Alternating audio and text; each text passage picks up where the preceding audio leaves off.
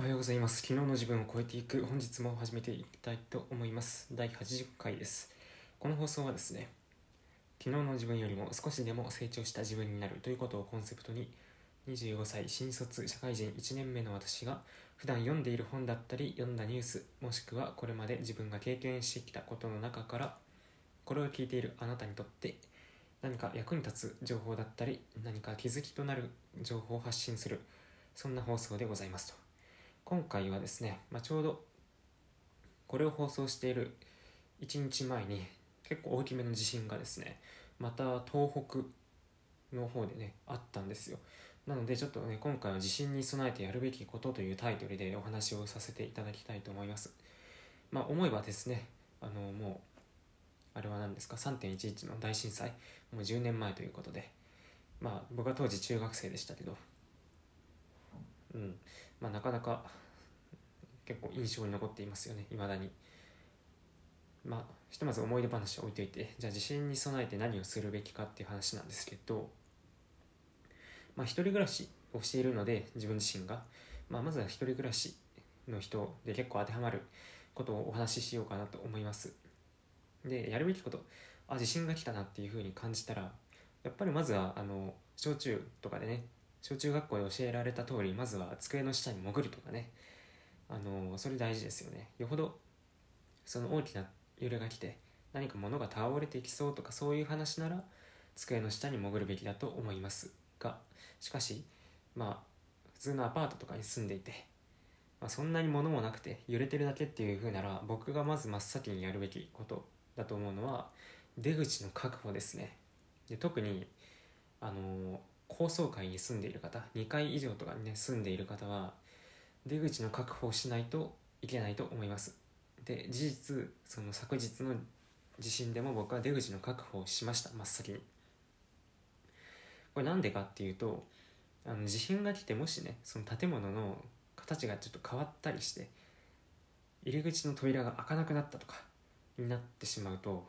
自分の部屋に閉じ込められてしまうわけなんですよね。それはちょっと大変なことになってしまいますよね。そんでインフラもねもしかしたら止まってしまうかもしれない。そんな状況で2階以上に2階以上の部屋に閉じ込められてしまう。もう出れるのはベランダしかないとかね。ちょっとその状況はさすがに困りますよね。なので、まあ、まず真っ先に出口の確保をしましょう。でそして次に、まあ、服を着たり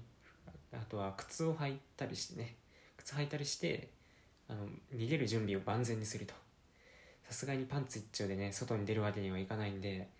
もう揺れてるなって分かった瞬間に出口を確保して靴履いてで服も着てで逃げる準備をすると。でそうですね、まあ、僕の場合は玄関にあの防災グッズ一式をもうリュックにまとめて置いてあるんでそれを最低限抱えて逃げれば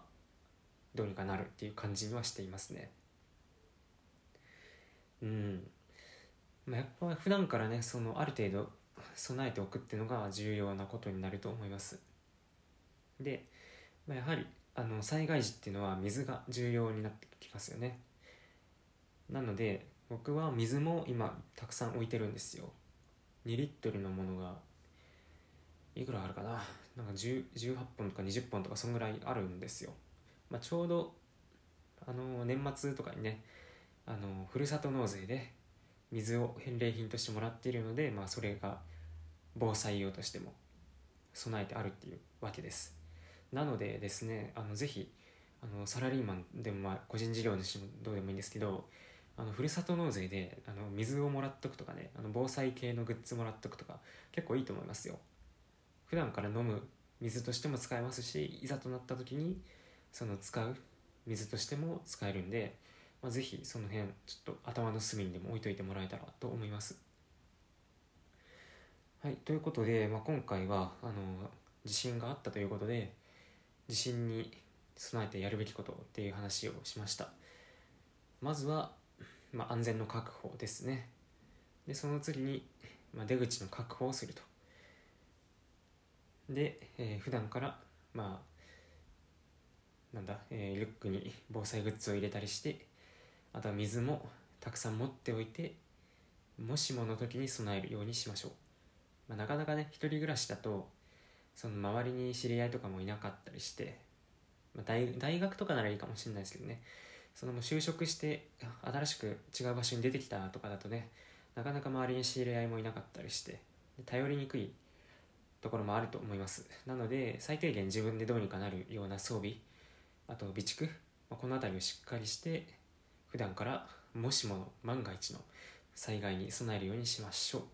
はいということで本日の放送はこれにて終了です。